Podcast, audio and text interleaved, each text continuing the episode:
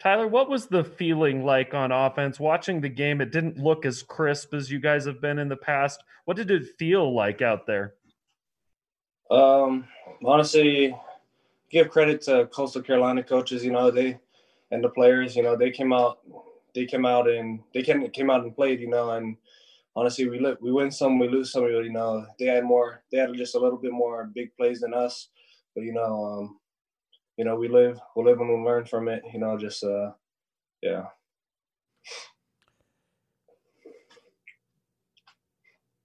Tyler, I wanted to ask you in terms of what you saw eh, from this defense as compared to other defenses you've seen in the past. It was a pretty swarming defense. It seemed like they were all over the field all night long. Was that what you saw? You know, yeah, yeah. They all they all swarmed to the ball. They're they're good, good knit unit. So you know, just yeah. Go ahead, Jake, if you have a follow up.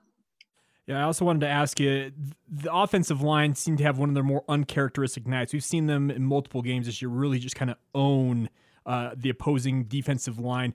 What, from your perspective, may have caused that? Mm. I mean, they changed they changed up their scheme, their scheme from what we saw on film, and it was just yeah, they changed. They had to change up their scheme on film, and you know, we just gotta, just uh, yeah, just yeah.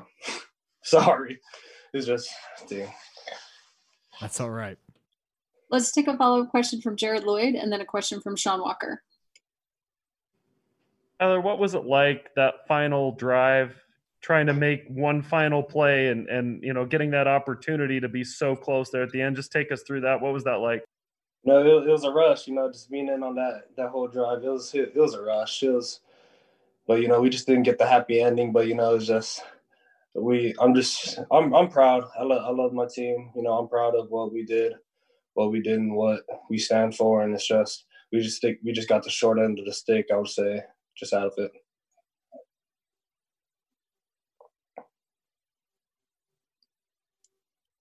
Sean, did you have a question for Tyler? Yeah, Tyler. I keep sorry, I keep forgetting to unmute myself during this conversation. You'd think I know about Zoom by now. Uh, first world problems, right? Uh, you you kind of touched on this a little bit though, but how?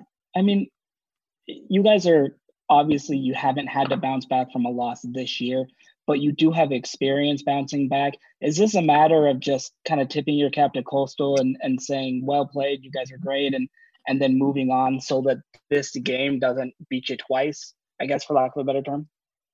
Um, you know, yeah, I guess. I mean, they just they just made more more plays than us, I would say, and you know, we weren't as crisp as we like in the past. In the past, you know, we we messed up a couple times, and honestly, it's just it's a good it's a good learning moment. You know, kudos to Coastal Carolina. You know, I respect respect them. They brought a good game offensively and defensively, but you know, we all played played our butts off as well. But you know, like I said, we just got the short end of the stick on that one.